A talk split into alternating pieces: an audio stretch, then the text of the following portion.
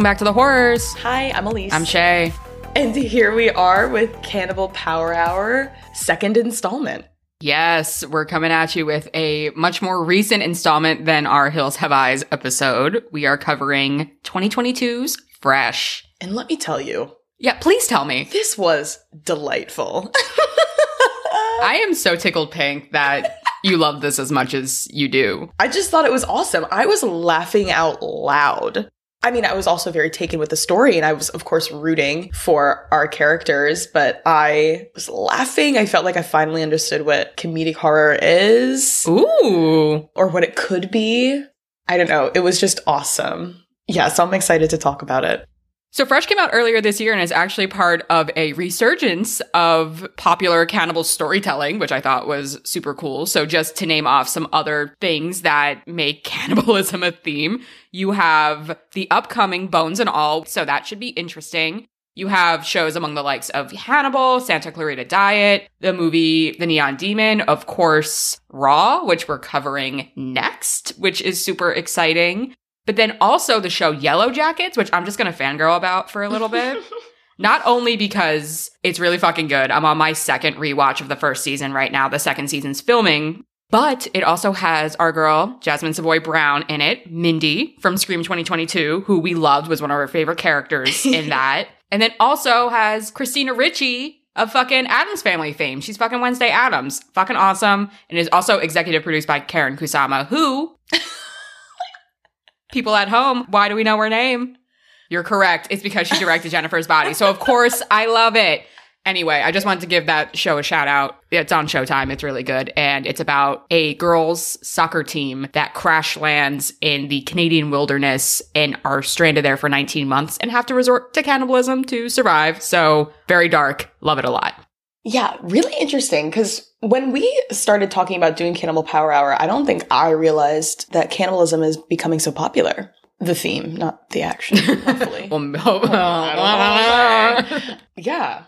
So I also wanted to provide some historical context to the idea of cannibalism, which in retrospect, maybe I should have done in our Hills Have Eyes episode. But thinking about how this is becoming a resurgence and what that has to say about women and women's storytelling. I wanted to just give a little bit of a history as to what cannibalism storytelling looks like in the West specifically, because it has a lot to do with colonialism, it has a lot to do with imperialism, it has a lot to do with racism, like all of the isms, right? Because it actually comes up in Fresh. There's a point that I want to talk to you about where I'm like, oh my God, like I think this is a nod to this lore Okay. almost. So this comes from the book Appetites and Anxieties, Food, Film, and the Politics of Representation, specifically Chapter 5, When Humans Are the Food Product, an ideological look at cannibal films. That sounds like an amazing chapter. Yeah, I was really, really into it. And this is by Cynthia Baron, Diane Carson, and Mark Bernard. Folk tales in various parts of the world make reference to cannibalism. The cannibalism in stories like Hansel and Gretel and Jack and the Beanstalk is so familiar one almost fails to notice it. Moreover, symbolic or sacred cannibalism is part of Christian culture. We are back with our everything is Christian.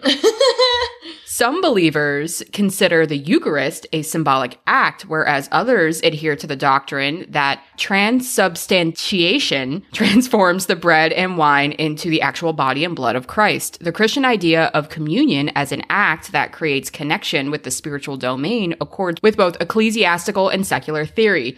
Both perspectives envision a process of evolution in which people first killed and ate humans for food, then killed and ate humans only in ritual situations, then replaced humans with animals in ritual sacrifice, and eventually reached the point where anthropophagy, the eating of human flesh by human beings, was replaced by a symbolic sacrifice and the consumption of a spiritual essence.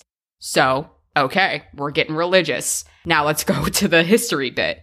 The view that primitive people remain in the first two stages of spiritual and social evolution is often a corollary of the position that the Christian Eucharist is a sign of advanced civilization. However, as cultural theorist and anthropologist William Arens points out, the most certain thing to be said is that all cultures, subcultures, religions, sects, Secret societies and every other possible human association have been labeled anthropophagic by someone. In other words, the idea of others as cannibals rather than the act is a central point in cannibal narratives. Noting that stories about cannibalism go as far back as Herodotus, who referred to the human flesh eating habit of very distant unnamed nomads Arens finds that accounts follow clear patterns. People locate cannibalism in neighboring societies, as Herodotus did, they employ the idea as a mythic marker in the progress of their own cultural development, as in the Christian scenario. They also attribute cannibalism to members of their own society as part of explanations for the existence of misfortune, as in the Inquisition, when witches, heretics, and sometimes Jewish people were accused of cannibalism. Okay, wow, wow. Uh, Yeah. Let's stop and unpack that. Okay, so cannibalism is something that people don't self ascribe to. It's something that they point out exists in other cultures. Essentially, that's what it is. They're saying that cannibalism exists over there. but oh no, no, not over here. And if it does exist over here, it's why we're better now. And it's a part of our ritual and it's very sacred. It's a way for whatever group of people to make a marker of look how far we've come. Like we used to do these things, but we're not like that anymore. But these people still do. But what Arens is saying is that no one in history has been like a self-ascribed cannibal. Wow. Okay. It's essentially being like, no, we have these rituals, we had these practices, but look over there, those are savages. Like, you know what I mean? That's such an interesting rhetorical study as well. Like Right. how people just talk about the same thing but in different words and I never thought about like the Christian tradition of communion as something rooted in cannibalism, but it totally, I mean, what else can it be? It's so wild. It's just one of those things that it's like it brainwashes you to think that like, oh yeah, the body and blood of Christ. It's like a metaphor, but it's like, look at what you're saying. Yeah. Look at what you're saying. Like it comes from cannibalism or ideas associated with it. That's so crazy. And if you think about it, I mean, it's not necessarily a spoiler for this movie, but the term cannibal never comes up in Fresh. Mm-mm. So it's funny again, the idea that one of our main characters, Steve, is, you know, saying he found this community and he's this and he's that. But like, it's not like this community of cannibals. Like, he's not calling it what it is. So even the idea that it's not even being spoken in this context Mhm. is very interesting. He just euphemizes everything. So then that leads to like the Americas and thinking about Okay. indigenous populations, native peoples. Post colonial scholarship amplifies Arens' view that cannibal narratives serve the interests of the people who formulate them. Official accounts that concern cannibalism rather than anthropophagy reflect Europeans' New World colonial exploits with their intertwined projects of Christianizing, capitalism, and imperialism. As Arens and others point out, the term cannibal did not exist until Columbus published a summary of his journey to the land of the Great Khan, in which he claimed that man-eating Carib Indians inhabited islands that he passed.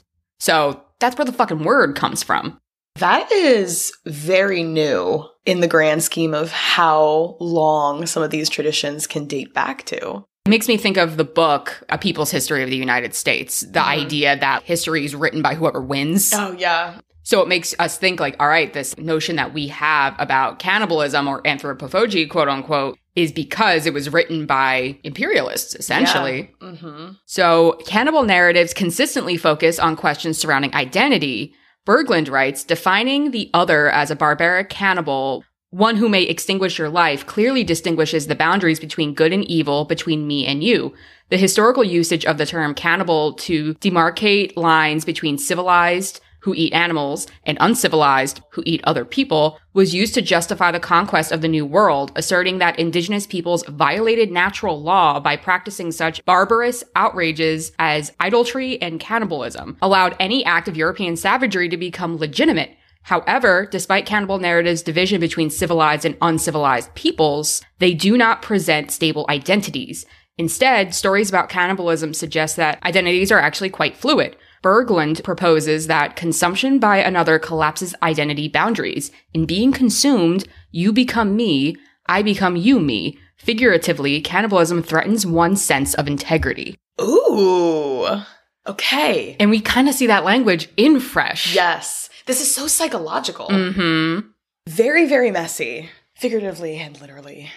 So that's just some context to go into this knowing. There's a rich history, and a lot of it is by pointing fingers and being like, well, you do this and you're worse than me, but challenging that idea that, yeah, we're kind of all animals. So, like, where are the lines here?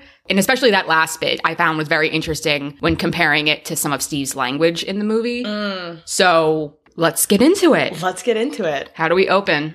So, first, our camera lens is looking out from underneath a car, slowly pans up, and we see a lady looking through a bunch of Tinder esque profiles.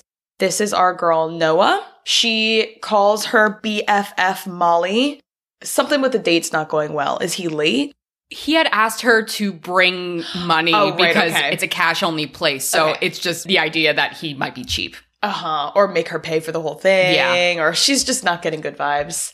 So, next scene, we see she's on the actual date. They're in some kind of like Asian or Thai restaurant, pretty casual, and he's wearing a, a scarf, which, you know, if this was maybe 2013, would be less of a red flag, but it's 2022, a little out of style. They're talking about spicy food, and she's not really interested. He's kind of going into detail about how uncomfortable it is for him to sometimes eat spicy food, and it's just a little bit TMI for this interaction. And then the guy starts talking about how women from previous generations were way more into femininity and that Noa would look great in a dress. Meanwhile, she's sitting across the table in a sweater and pants. very minimal makeup. And obviously, this feels like a very backhanded sort of thing to say.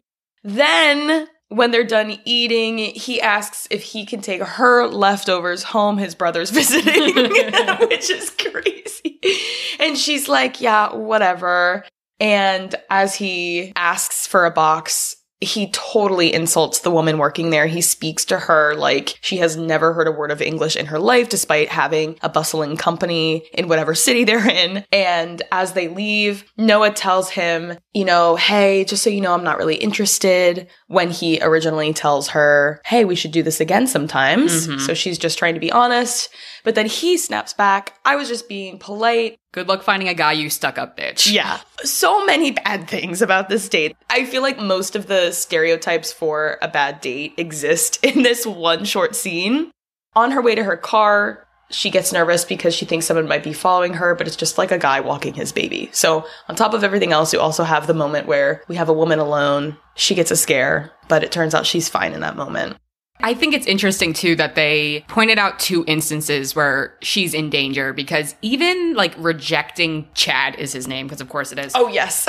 um, even when she's rejecting Chad, I was listening to a podcast or something talking about how people complain about how, like, oh, yeah, she said in person that she wanted to do the date again. And then I get a text saying, but like, that's for your fucking safety. Yeah. Because if you reject somebody in person, like, you're gonna get that aggressive, angry reaction that Chad gave. I mean, of course, he just kind of like flipped his scarf and walked off, but he could have reacted a lot more like aggressively, physically. he could have. I mean, he did invade her space trying to like kiss her and she had to like make space between them. But what if they weren't in front of the store anymore, you know? Right. And of course, this is their first time meeting, so we don't know who this guy is. We don't know what he's about.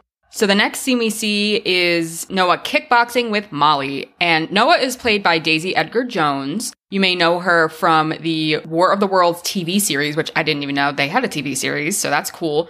And then Normal People, which I've heard really, really good things about. Let me tell you a little something Oh. about normal people. Okay. Okay, so I heard from two friends of mine to watch Normal People because it's super spicy. And one day I sat down to watch it. I had many glasses of wine. I was like, I don't know, on the fifth or sixth episode, I was sobbing. Oh no. So if you think you can just sit down and watch normal people and be normal for the rest of your life going on, that's not true. So just fucking brace yourself because it's so emotional. See, that's what I've heard. I've heard it's like devastating. I was misled. And she's also in the new Where the Crawdads Sing movie, which the only reason I know about that movie is because Taylor Swift wrote a song for Oh, the yeah. soundtrack. And then Molly is played by JoJo T. Gibbs, who is a comedian and podcast voice actor. So they're at kickboxing and they're kind of lamenting about dating. Molly's just trying to be a good hype man and hype her up, being like, oh, you know, fuck these guys, la la la la la la. We see her later in her apartment, still swiping, just mindlessly. And I liked how subtle this moment was because she ends up matching with a guy because he has a cute picture of a dog. So they're messaging back and forth. And then he gets aggressive and sexual within the first like three messages. But then you see her put her phone down, go back to whatever she was doing. And then she lowers her expectations, goes to pick up the phone again as if she's going to engage with this guy and then gets sent a dick pic and then she's like oh okay fine. But i just like that she was like oh my god like another one of these aggressive sexual dudes and then thought about it for a second. She's like i'm bored. I'll engage. And it wasn't until the dick pic came through that she's like mm no not gonna do this anymore. So really showing the hellscape that is online dating sometimes Yes, and this online dating has caused her to be quite ravenous. So she doesn't have any food in the house. Obviously, her leftovers were stolen by Chad and Chad's brother. So she heads to the grocery store. I liked this grocery store sequence as it was establishing the space. All the misters were on. I wrote down that it looked very fresh and it's bright, it's nice. And then some guy is by the grapes and asks her if she's ever had cotton candy grapes. And they strike up a conversation.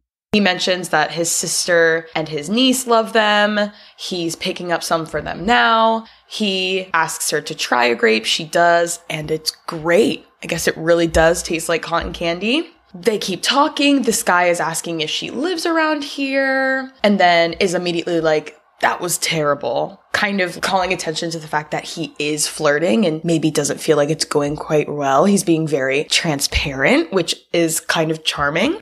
And Noa seems charmed. Then eventually he says, fuck it, and asks for her number. He says, we can meet here next week to talk about the broccoli, which I thought was so cute. He introduces himself as Steve and insists he won't text her. It's just so he can have a good story for his sister and his niece when he gives them the grapes. And then they part ways. Yeah, and I liked in this scene too you see Noa taking notice of other strangers, like other men, when she's walking through the aisle, being like, oh, okay, I'm going to move further over. I'm going to like separate myself between me and these strangers. But you don't see Steve until he notices her. Mm. So I kind of like that that was established where it's like, she's not even perceiving him. So you could tell that he's had his eye on her, even if she didn't know it. It's giving predatory. A little bit.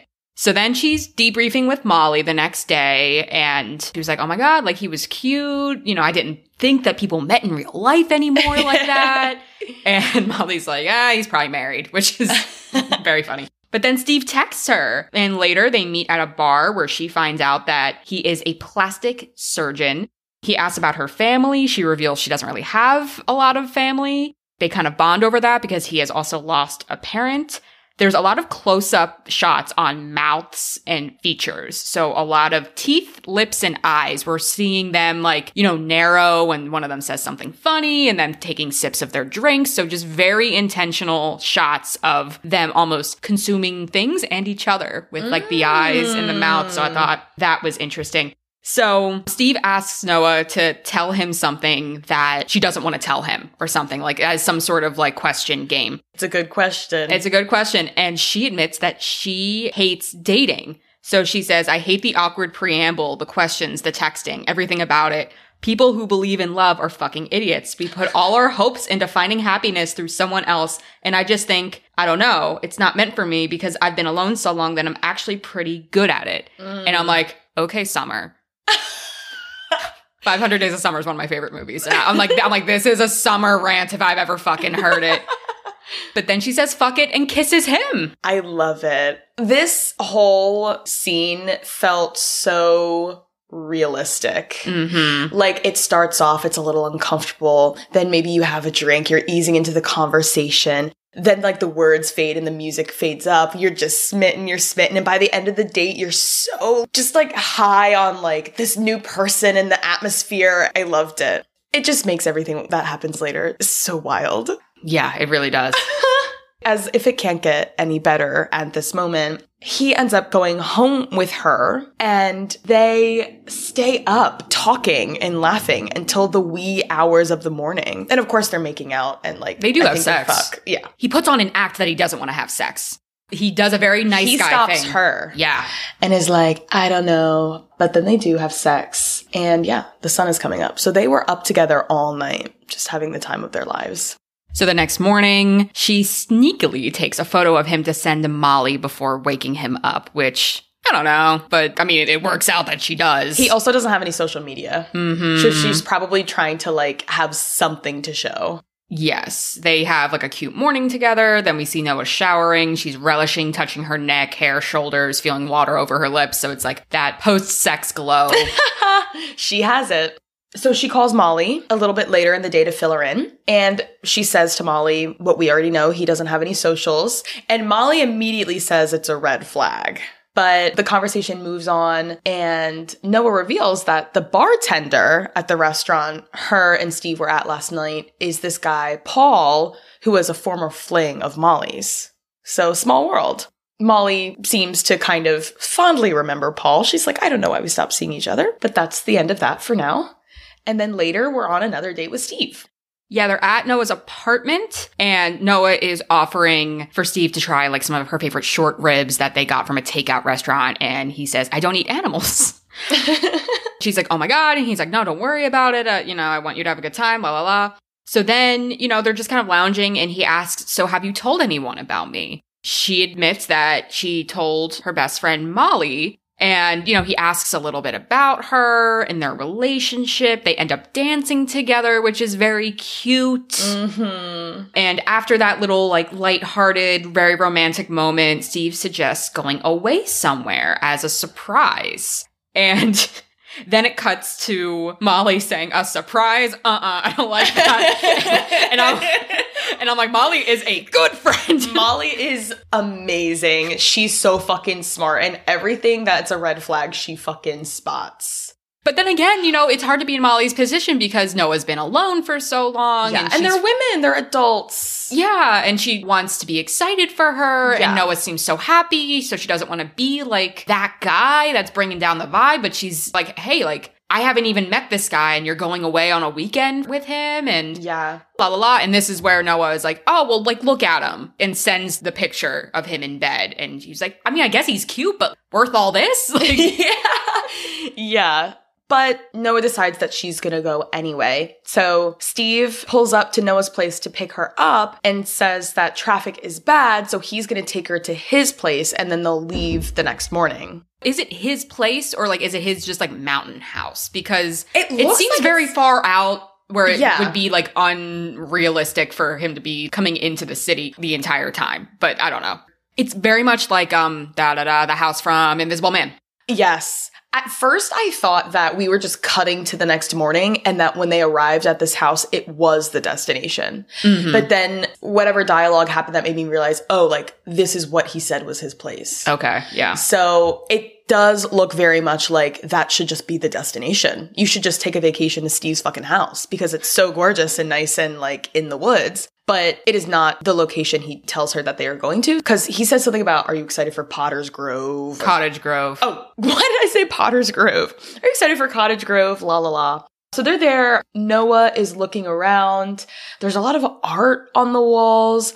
The house is so clean. It is chic. And I feel like, I don't know if this is a thing, but I feel like recently there has become another red flag for men, which is if they are too clean. Oh If they're too specific, too clean. I feel like I've seen, I don't know, maybe like a TikTok or something. It's giving maybe controlling. I don't know. But it kind of looks like Noa might be, now that she's here and her Wi Fi is bad and she realizes how isolated this house is. I feel like you can start seeing her maybe feeling a little bit uncomfortable. Like, I don't know, maybe she's like not sobering up, but kind of like sobering up a little bit to like the connection that they have. And she's kind of like, maybe this isn't the best, best. idea Yeah, this is a little bit sketchy. yeah and you definitely see that on her face It- it's it's mm-hmm. acted very well where she's trying to you know reassure herself like this is fine this is good and you know i took note that steve keeps mentioning his sister and niece my sister got me that candle. My niece picked out that painting, that kind of thing. And he keeps mentioning other women in his life to make it seem like, oh, I'm a good guy because I care about women and women are important to me to make himself appear safe. But Steve makes them drinks, says the Wi Fi's out. He makes her a old fashioned with a twist and then challenges her to identify all of the flavors in it. And I thought this was so insidious because it makes her drink the drink very fast. Mm-hmm. And you can see where this is going. Right when she finally identifies it as nectarine, which who knows if it even was nectarine, Mm-hmm. the camera edges start to blur. So we can tell that she is fading. The camera's blurring, the sound is fading in and out. You just hear Steve saying, like, look at me, look at me. Oh, why are you so far away from me? Come over here. She goes to stand up and passes out. Yeah. And then we get the title card 34 minutes into the Yes. movie. So, yeah, first part of the movie feels very much like a rom com, and then now we're hit with reality that things are very, very, very bad. So, after the title card and all of the credits, which is amazing, Noa wakes up in a room and she sees Steve sitting on the other side of that room looking at her. She asked what happened, and he says, I drugged you, very matter of factly. She laughs, but then realizes it's not a joke when she sees that she is handcuffed to the floor with like a chain. Maybe there's like three feet of chain. Noa starts getting upset, obviously, in a moment of brilliant acting.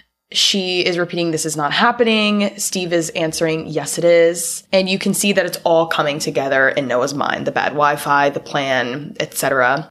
He tells her that he's not going to rape her and yells at her to listen. And that's kind of enough to get her to, I guess, calm down or at least stop hyperventilating and focus for a second. He tells her what's going on. He says, I'm going to sell your meat. People pay a lot of money for it and your hair and weird shit like that. It's a thing. So I'm not going to kill you uh, right away because the fresher the meat, the better. So I'm going to keep you alive as best I can. And then he says, unless you act up, but until then, I'm going to take care of you. I'm going to cook for you. I'm actually a really good cook. As long as you don't act up, nothing bad has to happen. Oh my God. And I'm like, unless you act up, like the way he phrases things is as if her actions are choices and his are not. yes. Like he even says, stop being so dramatic. It's okay. Everything's okay. Like, like he's so The worst. Because Noa tries to rush him. I don't know what she thought she was gonna fucking do, but she like tries to like attack him and he restrains her and is shushing her like he's comforting her as if she's crying over something else. So it's like the gaslightiness of it all is so It's so severe that some of these moments made me laugh. Like, of course, this man is calling this woman over dramatic in the moment she realizes that she's being held captive. Like, Right. of course, he's telling her she's being over dramatic. The extreme situation that this is, paired with his very casual dialogue, it's so jarring and funny at times, also disturbing. It's very just matter of fact, like, Yeah. I'm gonna sell your meat. And, and it's gonna be fine, but like I'm gonna cook for you. Yeah. Like, Like, that's okay. that. Don't like, worry. I'm gonna take care of you. You're not going to die right away. Just enjoy the time. So, meanwhile, Molly tries to call Noa. She leaves a voicemail saying that she's worried. She hasn't gotten a text from Noa, and Noa promised that she would text. But then Noa, aka we know it's fucking Steve at this point, who has Noa's phone, texts back. And it seems to temporarily alleviate Molly's worries, but she knows that something is up. And I'm pretty sure it's because Noa and Molly have this best friend thing where when they say goodbye, one says, I love you, and the other says, I love you more. And when Molly goes to end the text conversation, she says, I love you. And Noa, aka Steve, just sends back a heart. And I think that that cues Molly, like, that's not what we say to each other. And I like too that she just Googles Steve Dr. Portland. like she she's going on like a reverse hunt like okay who the fuck is this guy because if he's like a reconstructive surgeon like he's got to have like a website Right. and then she tries again steve reconstructive surgeon portland and is not finding anything but then she reverse searches the photo of cottage grove and finds like a stock photo from a website so she's realizing Yeah, that was the photo that he had sent. Yes. To like prove, like, look at the view. It's so nice. Mm-hmm. Same exact picture. it's a fake It's all fucked up. Meanwhile, Noa is freaking out in her room. Steven's isn't there anymore. It's just her by herself. And she hears a woman on the other side of the wall. This woman is saying that they're in the same boat. So immediately we're getting the sense is this another captive? How many people are here? But the woman on the other side doesn't sound scared. She sounds maybe more focused on Noa at this time. She introduces herself as Penny. She seems to have a similar background to Noa, like she didn't have a lot of family or connections. And Noa asks if there are any others, and this moment is so sad and but she says there's one other Melissa. And when Penny calls for Melissa, Melissa kind of answers, but then we can just kind of hear her singing to herself as if she's been here a while or she's, I don't know, lost her mind slightly. And then Noa makes the resolution to get out of there. She's not going to die here. And this scene was your favorite, this next one, right? Yes, this is this scene was I my jaw was dropped. so cue fucking Steve cooking montage. He is having the time of his life. Okay. So Steve is in the kitchen. He opens up his very like modern freezer drawer, grabs a severed leg, dances with it in the kitchen. It's Melissa's leg, we know, because eventually he puts her picture down in front of him as he Prepares, prepares it for shipping. as he prepares. That's right. And he's drinking red wine. he's listening to good music. He's preparing Melissa's leg, putting things into boxes with locks of hair, like little mementos And clothes. and clothes. And then we see the boxes are taken away by a guy who packs them into a black SUV. They arrive in these like men's houses and then the men, they eat the meat. But this scene is like, you have to see it. Like, it is amazing. And this is where I wanted to bring up some of what we talked about a little earlier in the historical context, because the man that is packaging the boxes of meat into the black SUV is an indigenous man. You're right. he's in a, I mean, he's in a business suit, but he has the very long braid, like Yes. down the, down his back that there's a very intentional shot of.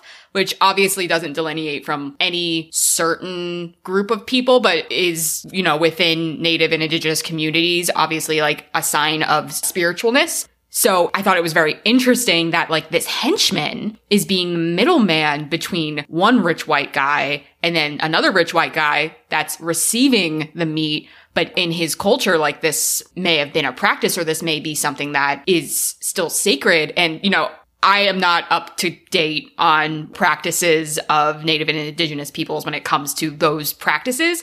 But the fact that it was something that was done in ceremony, at least historically, like I just thought that was very interesting and very intentional that they put somebody with that identity Yeah. as the person who is continuing out his work. That's very interesting.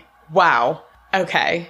Yeah, and you would have just thought that Steve was making some fucking spaghetti carbonara. Like, he is not. He is cutting up a woman's leg, which is nuts. So the next scene we see Noa is refusing to eat. Steve comes in to check on her and she asks to shower and he says alone and I just I laughed so hard because it's like it's almost like Steve is still acting like they're in the beginning stages of dating where mm-hmm. that's like the most elementary introductory spicy text that I won't say like just men, but I guess a lot of men send when like you're texting somebody and you're like, oh, like BRB, I gotta take a shower. And it's like, by yourself? Alone? Like, it was just so funny that that was the joke he decided to pull. You know, he's like, I'm just trying to make you laugh. Like, can't you just give me one smile, please? Ugh. He does not get it. He doesn't get it.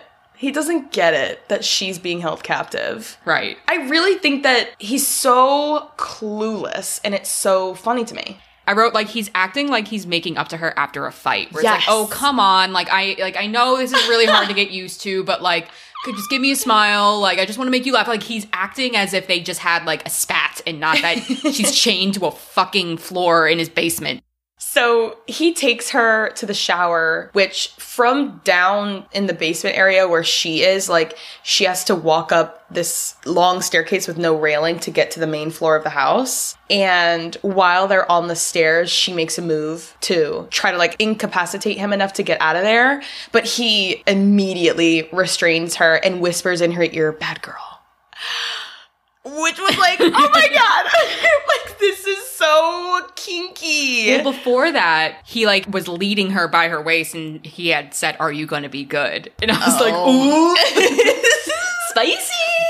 Yeah, so obviously he knocks her out again. But when Noa wakes up again, she's on the operating table, face down. She can't feel anything. She can barely form sentences. She's still pretty drugged up. But Steve tells her that he's taking her ass because she lost his trust. And Steve just looks like he's having a fine time back there, just doing his little Steve thing. Yeah, he's singing, and like the lyrics he's singing is, I don't want to lose you. I don't want to see you walking away.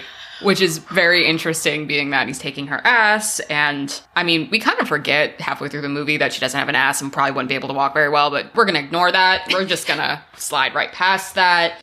Meanwhile, Molly is still doing her Molly thing.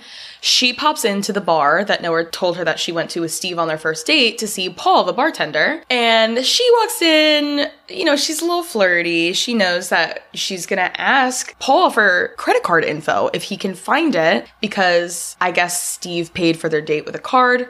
She's like, come on, Paul, last name, card info. He says, finally, after giving in a little bit, because he's nervous he can't just give that info out. His job could be in jeopardy. He says he'll think about it. We see an upside down shot of the food tray in Noa's room. She's starting to eat now. She's kind of getting used to her circumstances. I noted that she didn't eat her cherries. And cherries are important because on their first date, Noa ordered a drink with like an exorbitant amount of cherries. So you can tell that Steve's still trying to like appease her by giving her cherries on the side of her meal. She's not touching them. She has a conversation with Penny where she's blaming herself. She's like, I just want to hurt him, Penny. I can't believe I slept with him. And Penny seems surprised by this information. Penny reveals that he never had sex with her or any of the others that she knows of, mm. but says to Noa, it's his fault. Like, don't blame yourself. We could not have known that we would end up in this situation. In the next scene, Paul texts Molly the full name of Steve, which is Brendan Stephen Kemp. Molly does some digging and finds his wife's Facebook page. Anne is her name. And Molly sees a photo of Steve with Anne and two kids in front of their new house. So through that information, Molly finds the address of his like $1.4 million house mm-hmm. in Portland.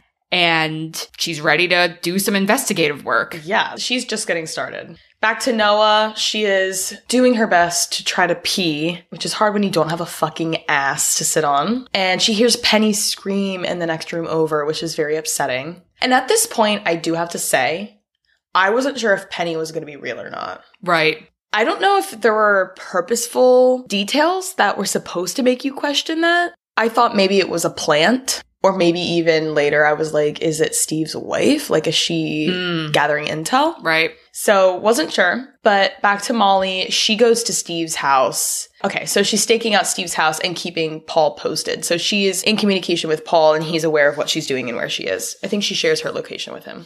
After a surgery, presumably on Penny, Steve arrives with cherries in Noa's room plops down on the outside of the room and just starts complaining about his day like yeah. like as if he just had like a bad day at work he's like oh i'm just so tired this that and the other thing and noa's like you know not gonna play this game with him but she asks him why did you sleep with me and you can tell he's disarmed by this and he said i told you i like you Anyway, it was a mistake. Mm. So we're starting to see that Steve likes Noa and she might be able to use this to her advantage a little bit. He tells her to try to relax. He says if she's stressed, it's not good for the meat. I wrote, I'm laughing. okay. she finds a note from a previous tenant named Sammy, and it really small handwriting in one of the margins of a magazine she's reading tells her that if you're reading this, it means he likes you. So, yeah, like Shay said, we can see that Noa's going to try to take advantage of this Noa calls for Penny on the other side of the wall. Penny is so dejected, but they have a conversation and Noa tells her to stay strong. So we're still kind of getting this like building sense of almost like a sisterhood, but also like this building strength. Like we're maybe going to get out of here. Back to Paul. This is right when Molly's going to go in. Is this when she sends her yeah. location and is like, if you don't hear from me, like come to this place, I guess? But then she says, or unless you want to come over later. Oh, like, yeah, yeah, gonna, yeah, yeah, yeah. She's going to thank him for the favor. yeah, and Paul is smitten with Molly, so he's going to hopefully hold up his end of the deal. So Molly knocks on the door of Steve's place, and then Anne answers.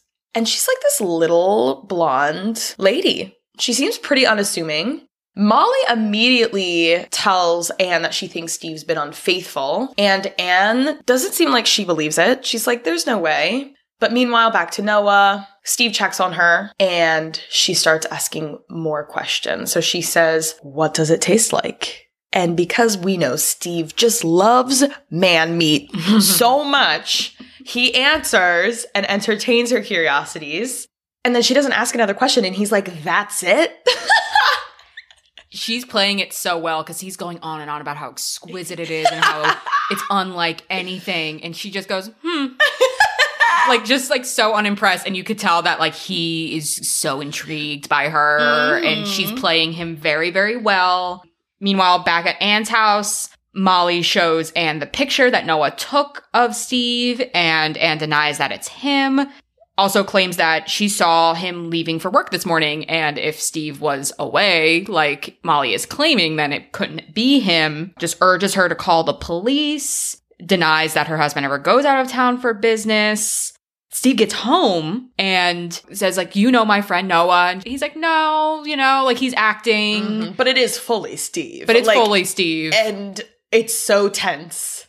So Molly goes to leave and she's almost to the front door, but she calls Noa's number which is so smart, but also like she's still so very much in danger. She's inside that house with these two. So of course, when she calls Noa's number, her phone rings in Steve's fucking pocket. And right when maybe she's about to react or do something about it, we all know what's going on now. We all know what's up. Wifey Anne comes up behind her and knocks her out with a cast iron skillet. See, there was a really good misdirect in this scene because Anne gives Molly water. And I was like, oh, there's something in that fucking water. Mm. Like, that's what I thought was going to happen because that's how we saw it happen the first time. Like, oh shit, I didn't even catch that. So she's drinking the water, and I was expecting her to stand up and get woozy or something like that. But no, it was the phone misdirect. But then part of me was like, would Steve have let that happen? Especially if she does know more than he wants her to? Like, was that going to happen regardless? I guess it doesn't matter. Yeah. Anne knocks Molly out and is transported to Steve's cabin. We see her POV from the inside of his trunk. It's also overlaid with a montage of rich people eating meat. That happens a lot through the movie. It cuts to other people receiving and eating the meat that Steve sends out. Always men. I don't think we see any women eating meat. Yeah, yeah, you're right.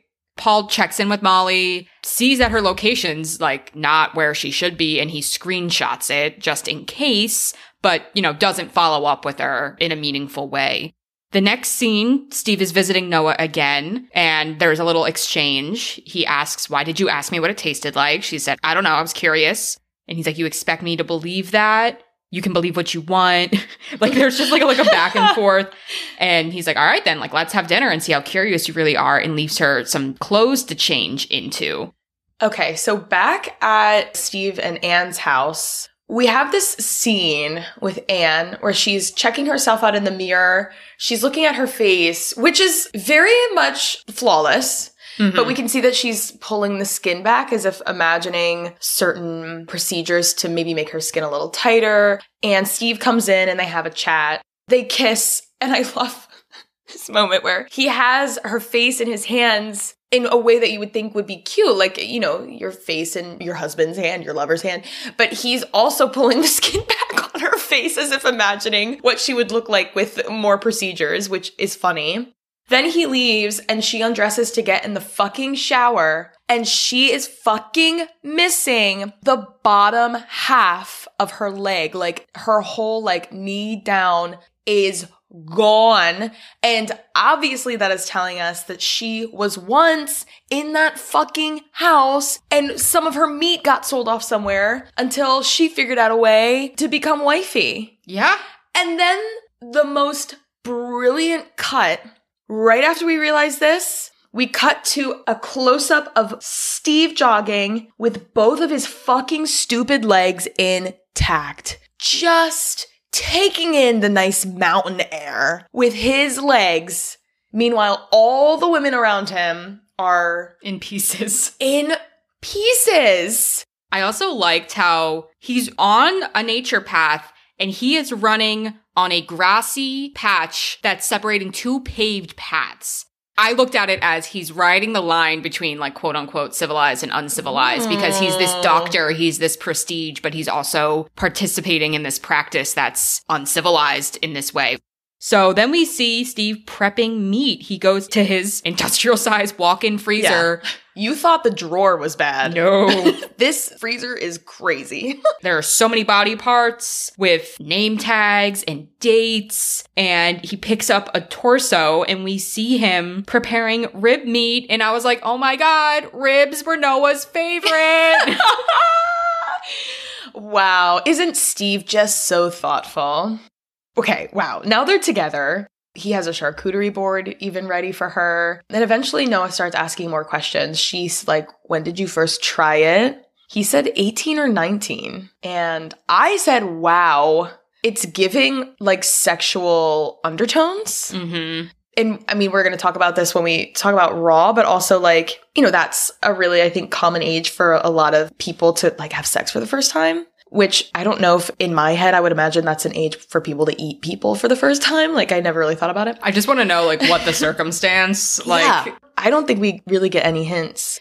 She says, How many people are in this community? He said, It's 1% of the 1%. Is it only women that you eat? Yeah. Why? He says, It's where the market is. It tastes better. He also goes on this rant as if he's having a fucking eat, pray, love moment. he talks about finding this community at 19. He's like, that's when my life started making sense. It's a powerful thing, this whole world. It's about giving, giving yourself over to somebody, becoming one with somebody else forever. And that's a beautiful thing. That's surrender. That's love. Logic declined because none of you is missing. because it's not about fucking giving, it's about domination. Otherwise, Anne would have eaten you. yeah. Like, if you're talking about that, that that's love, that's surrender. Like, you haven't surrendered a fucking thing, Steve. Yeah. Where's your matching amputation, Steve? Exactly. I'm like, Anne would have eaten you if it was all about this reciprocity shit that you're talking about. I'm like, you are fucked up. Get the fuck out of here. So, cue a meatball. She gets this meatball in front of her and immediately asks if it's her, as if he made that out of her ass. He says no. She tries it. And then, like we've seen before, unsettling montage of other men eating. Then Steve tells her that that is a $30,000 meal, that single meatball. But it would be a lot more if she was alive. Also asks, like, well, who is it then? And he was like, her name's Hope, which is kind of funny. Then the two share a giggle over the irony of Hope's name. When Steve returns Noah to her room, she thanks him. He tells her he knew she was special because she's fucked up too. And Steve appears to be in deep thought as he walks away from Noa. he's like frustrated with himself. Like you could tell that Yeah. like he's getting in his own way and he's like, oh, like you let go too much, this, that, the other thing. And he takes out this frustration by retrieving Molly from her room and carrying her away. Ugh. I guess Molly is in Melissa's. I Well- guess. Well, I guess at this point, Melissa does not make it. No. And so I'm assuming she's gone by now and Molly's in her room. Back in her room, we see Noa vomiting up her meal in her little toilet. And Penny hears and starts a conversation through the walls, and they bond a little bit more while Molly is simultaneously operated on. And Paul is also looking for Molly. So a couple of establishing montage shots going on here. The camera pans up and shows that Penny is indeed a real woman on the other side of the wall. So she's just sitting against the wall. We can see that the bottom half of her leg, much like Anne's, has been amputated. Also, Molly was laying face up on the operating table, which is different than what we saw for Noa. So we're not really sure what he is taking from Molly, but we can make assumptions later. So later, Steve brings Noa a gift, a pink dress. An ugly pink dress. It is so ugly. And it's also so uncharacteristic of Noa. Yeah. So this is a callback to like the conversation with Chad. It's gross. He leaves her some makeup and invites her to dinner again and said maybe you can freshen up. There's a montage of both of them getting ready. He's suiting up. She's getting ready. And we see that Steve is now blowing Anne off to have dinner with Noa, not answering her calls. Puts his phone in a box with pictures of Anne from around the house. So he's cheating now. I mean, he was cheating before, but like, this isn't a ruse anymore. Steve picks Noa up. They go upstairs. He pours her some wine. She chugs it very quickly. Yeah. She asks if it's a date, and he says maybe it is. And then they're eating pate, which is funny because I just thought pate was only cat food. I- but apparently it's liver. And she says, Who is this? And he said, This is Melissa. So we know Melissa's dead because you can't live without your liver. She says, Did Melissa ever get a candle at dinner? Steve does her one better and shows her the trophy shrine behind this one painting that we were introduced to earlier. And when he opens up this painting, we can see there are like, what, like 16 cubbies back there? All with like clothes, pictures, jewelry, and there's also one of the bottom cubbies have a bunch of phones in it and we can see oh, like we saw Penny's name, Melissa's name, we saw Sammy, Sammy, yeah. and then when she looks at the phone cubby, she sees Molly's phone in the collection. And it's almost like does she see it? But like you know she sees it because of the way the camera zooms in a little bit, but she mm-hmm. does not react. She keeps it together. She also asks, Where's my stuff? And Steve says, With me, I guess. Oh, she got power and she knows it. She got power and she knows it. Mm-hmm. And she, again, is playing that very jovial, dark humor role with him. Yes. When she's eating the pate, she's laughing and she says, That's so boring, isn't it? She tastes so decadent and her name is Melissa. I thought you were going to say something like joy. Yeah. She's being so like dark, Mhm. but you could tell that it's like disarming Steve in like the best way. And he loves it. He is looking at her and thinking, this girl is just like me. So, next up for dinner after the pate is breast meat. She starts giggling. He's like, What's funny? And she's like, Well, you just saved the breast for last. She laughs, he laughs. Then she starts to cry. And at first I was like, Oh my God, oh my God, oh my God, like Noa. But then she starts talking about how nice it is, the dinner, him. She just can't process what's going on because it's so confusing. She feels awful because she doesn't feel awful. It's giving very much like, I love eating people with you, Steve. He loves it.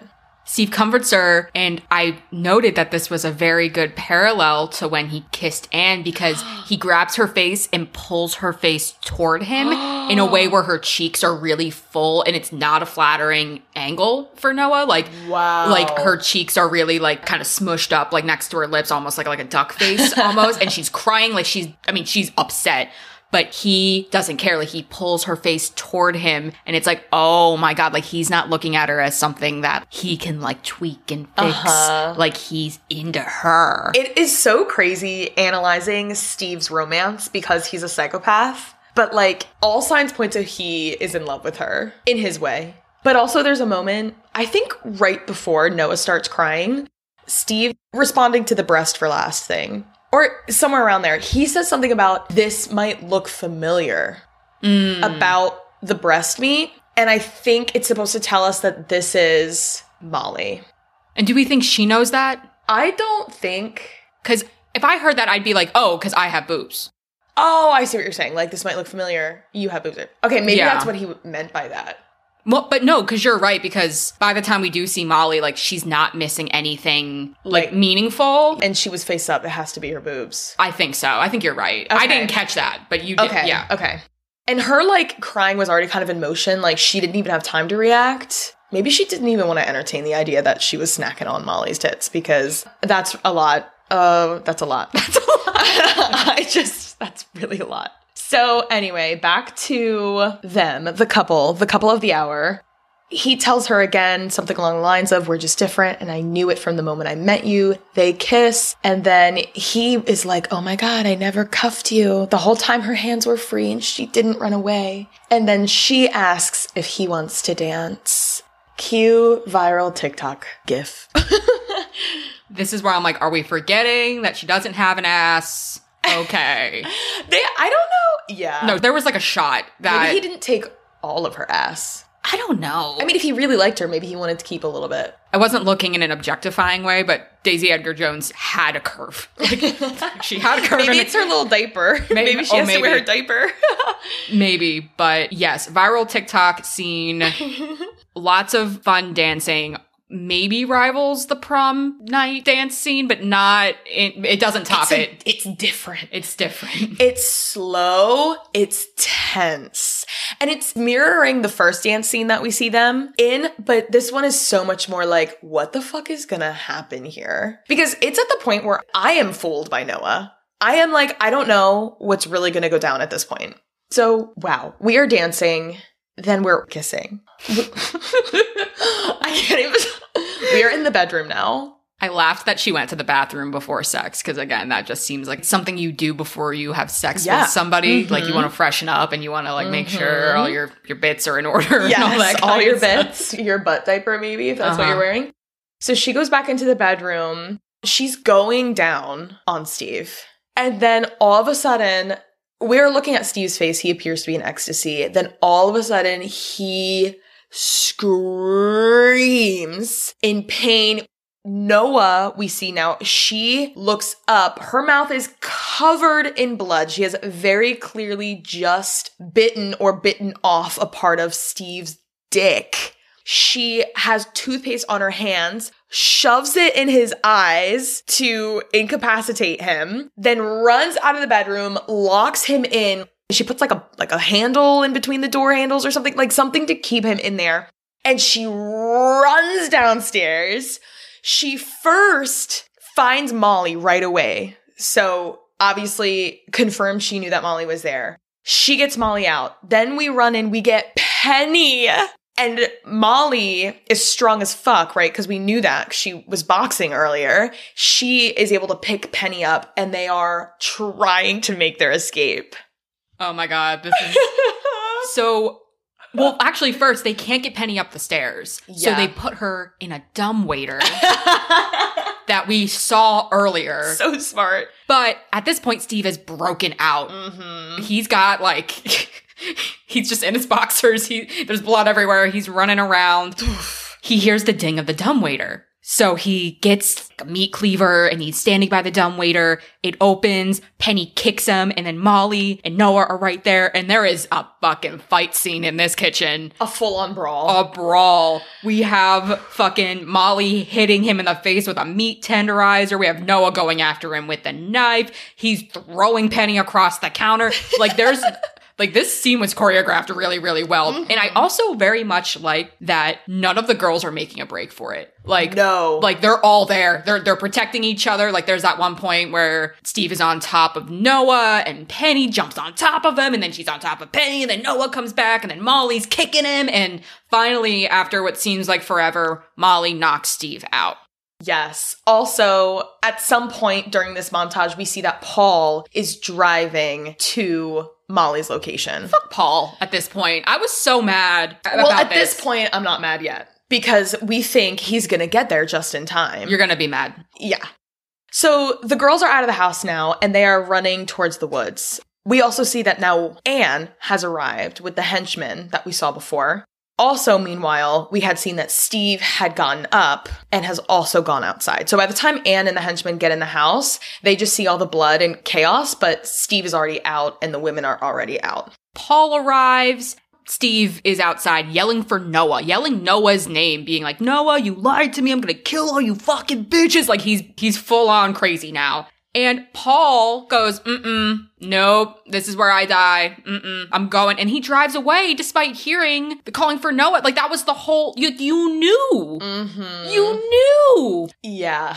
Fuck Paul. I mean, honestly, like, there is a good chance he might have died. Well, I mean, when Anne and the guy came out of the house towards the woods, like I think they might have seen him. I don't know location wise, like where the exit was though. I, I don't really know. I mean, it's a get out joke. yeah. Like that's what it is. It's the end of Get Out joke. Like that's what he's trying to do. He's like, mm mm, I'm not making it. Like I'm getting the fuck out of here. There's too many white people. Like that's the joke, I, and I get it. But it's Mhm. like just It sucks. it sucks. Maybe it's meant to, but like it's just frustrating. Is it maybe saying like because Paul was like the guy that we thought maybe we could rely on, but we couldn't. The women had to rely on each other. Yeah, I think that is the point. Anne finds her phone in the box with all the missed calls. Then she hears Steve's angry gunshots from outside. So her and the henchmen follow those noises. We are back in the woods. We see Noa's phone screen light up, and Steve is about to shoot at her. But then Penny yells, Hey, you fucking half dick. her and Molly ambush Steve. Noa comes over, finally gets control, gets the final word, says, Hey, smile. He does, and then she shoots him dead. In the head. Yeah. No way he's coming back from it. Yeah. Wow. And also by this time, because he was hit with whatever pan or thing, his face is all swollen. He looks uh, so demonic. So now the girls are alone. Dumb horror movie thing. Noa separates to go back and get her phone, even though it's been established that there is no signal because they have Molly's phone. Ah, and yeah. Penny can't move because she's Yeah. got half a leg and just can't do anything by herself. You know, Molly's trying to get a signal, trying to get a signal. They lost Noa's phone in the tussle with Steve. She's like, I have to go back and get my phone. But bitch, like you didn't have service to begin with. You don't need your phone. Mhm. Like, yeah, you need to call for help, but like if Molly's not getting service and you didn't get service in Yeah. the first place, like why are you separating from them? I understand it's horror movies, whatever. Right. Stupid. Stupid, declined. And discovers Steve's body and doesn't seem upset. Immediately she says, Let's get his body on ice. Ooh. Cold, Cold, bitch. Cold. Uh, I mean, you deserve it because your husband was a cheating whatever, but like, mm, mm-hmm. Anne runs into Noa. Anne is pretending to be almost overwhelmed by gratitude for Noa having finally killed her husband. And this, I guess, disarms Noa enough. She doesn't know who this woman is. Well, she's trying to play it off like she was in the fucking compound too, but Oh, she's uh-huh. dressed up all nice. Like she's like, you know, we're finally free now, right? Like you finally did it. And Anne's advancing on her. Noa doesn't know what to do. And then Anne starts choking Noah out. Yes. But then Noa is able to grab her keys and stabs Anne a bunch of times in the neck. That's not enough though. Anne is back up, but then Molly beats the shit out of her with a shovel. And wow, I mean, that scene was pretty crazy. Cause Molly's screaming, I asked you for help, bitch is like, you are the fucking problem. Oh, like the fact that she was aiding and abetting Steve and letting all of these things happen, but she kills Anne. this is like the one of the best comedic exchanges. Noa's like, "Who the hell was that?" so then Molly tells her like that was his wife, and then we have the what he's married moment. then Molly's like was married, and then they're laughing. and then I wrote, I was like, the way women have to have a sense of humor about everything. Then we get the feeling everything's gonna be okay. They do. I love you and I love you more. Oh yeah, I love you and I love you more. And that's when I knew you loved this movie because once Heads Will Roll started playing, I'm like, that's that's like a soul song for you. the cherry on top of a fabulous ending. Well, then there's the last shot. Oh yes. Noa's phone lights up. Finally, she has some signal and she gets a "you up" text from Chad. and so it begins again.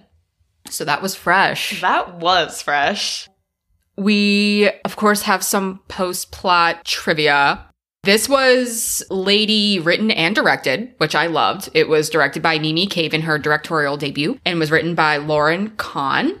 So on the opening, the director Mimi Cave wrote, I've met plenty of great people on dating apps, but it's exhausting. What it does is it sets up this way of meeting people that is in the same realm of what it feels like to go shopping. And I think that is a dangerous way to assess other individuals. It's like mm-hmm. you are being packaged up and sold. Wow. Yeah. Very funny that she did not meet Steve on a dating app, but was still kind of being packaged up and sold. Cause it's almost like if you think about the way that the photos of the girls were like framed, like even like they kind of looked like Polaroids, like it almost looked like you were looking at an image of a girl on a dating app. Like, Yeah. is there some sort of catalog that these rich men can like flip Mm. through? It's like, mm, no, it's cute. You know what I mean? Ew. Yeah. Like they can just pick. Oh my god, that's so. I, it must be that way. Because otherwise, like, why would you save all of these different body parts? Like, if I'm an entrepreneurial cannibal that's packaging up these, like, just sell one at a time all at once and just get rid of it, get rid of the evidence. Like, you don't want to be holding on to that fucking evidence because if you get raided, like, you have the evidence that all of these women are here. He but was obviously confident enough that something like that wouldn't happen. Yeah. So this is from an article called Why Are We So Obsessed with Cannibalism by James Greig. Asking all the right questions, James. And he writes Throughout history, cannibalism has been a metaphor for all kinds of things. In Fresh, it's mostly about misogyny with a side serving of class antagonism. For a start, it makes the unfashionable but interesting suggestion that cosmetic surgery itself can be read as a kind of patriarchal violence against women. Feminist writer Carol J. Adams in The Sexual Politics of Meat makes a connection between the butchering of animals and sexual violence against women and argue that a similar objectification enables either act of savagery. In Fresh, women are literally fragmented, objectified, and consumed, reduced to meat, carved up and devoured by the patriarchy as represented by the rich white guy and his wealthy clients as well as being an enthusiast himself. Who's Steve? Hold on. Oh wait, no, duh. As well as being, I'm sorry, I'm sorry, I'm sorry, I'm sorry. There, I'm so sorry. No, because in my other in my other source, there's like another. Oh, okay. okay. okay. Mhm. As well as being an enthusiast himself, Steve runs a niche business catering to the one percent of the one percent who feel entitled to satisfy their every desire, no matter how depraved.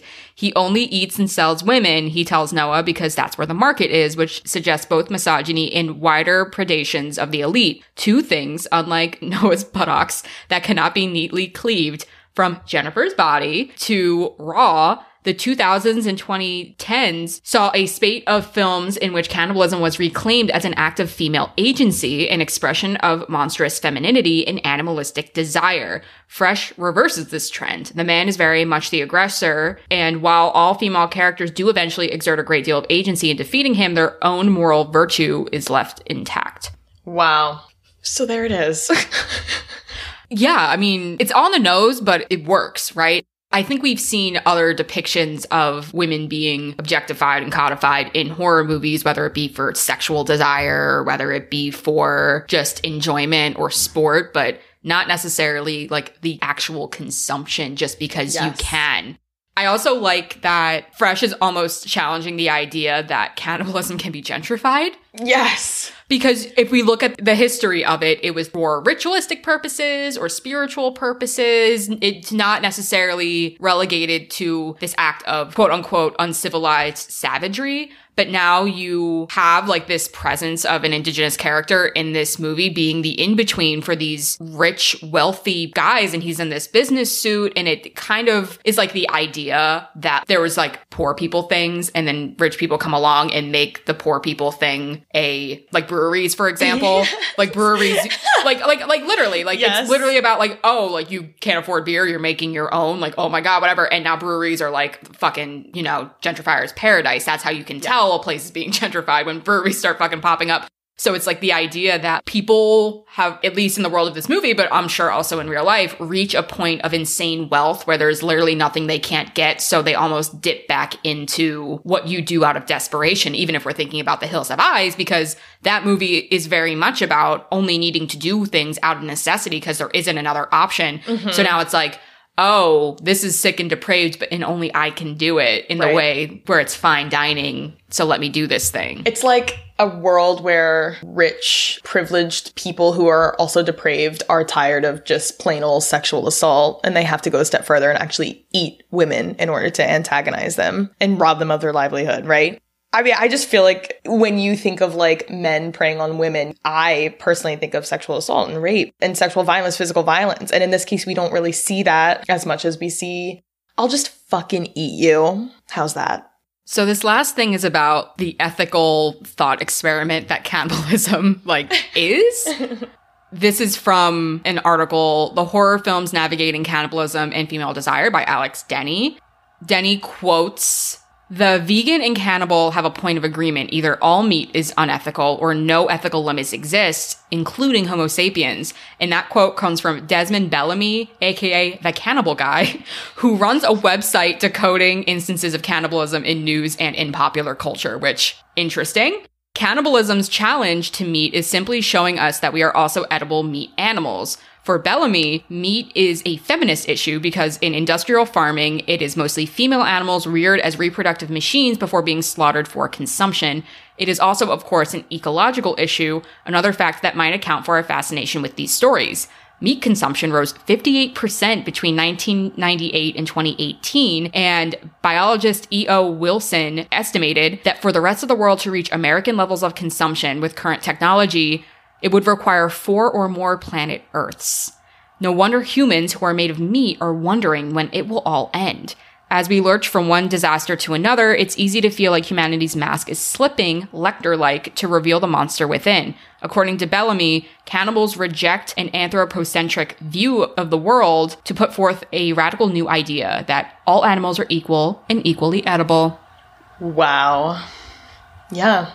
Looks like the limit does not exist. Nope, the limit does not exist.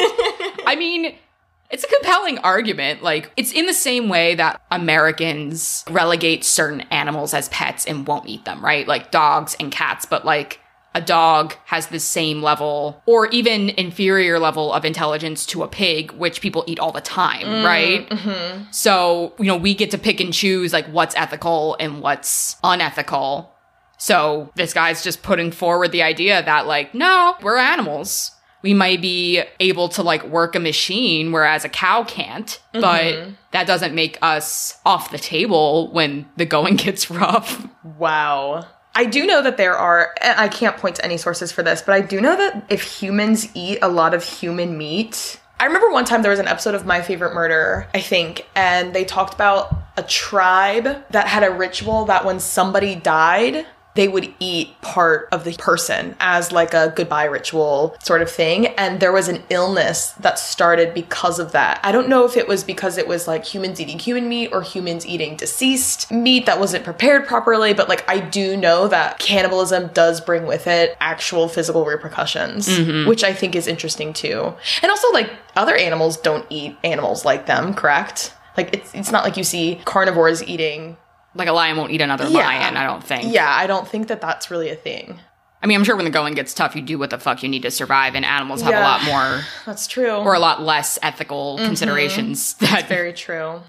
Not to say that we're advocating for cannibalism. No, no, it's just just thinking about it, just thinking about it, and especially because, like you said, there are a lot of examples right now about cannibalism on Netflix, other streaming services, movies, shows, reading. Right, like it's compelling. And I think our next installment of Cannibal Power Hour really encapsulates cannibalism as like feminist desire or Yes. fem- feminist agency. So that should be exciting. definitely a different scope to look at this topic. If you would like to follow along with us and what we do next week and beyond, follow us on Instagram at the Whorrors Podcast and or email us on Gmail at the Whorrors Podcast. And until next time, we're the Whorrors. Bye. Bye.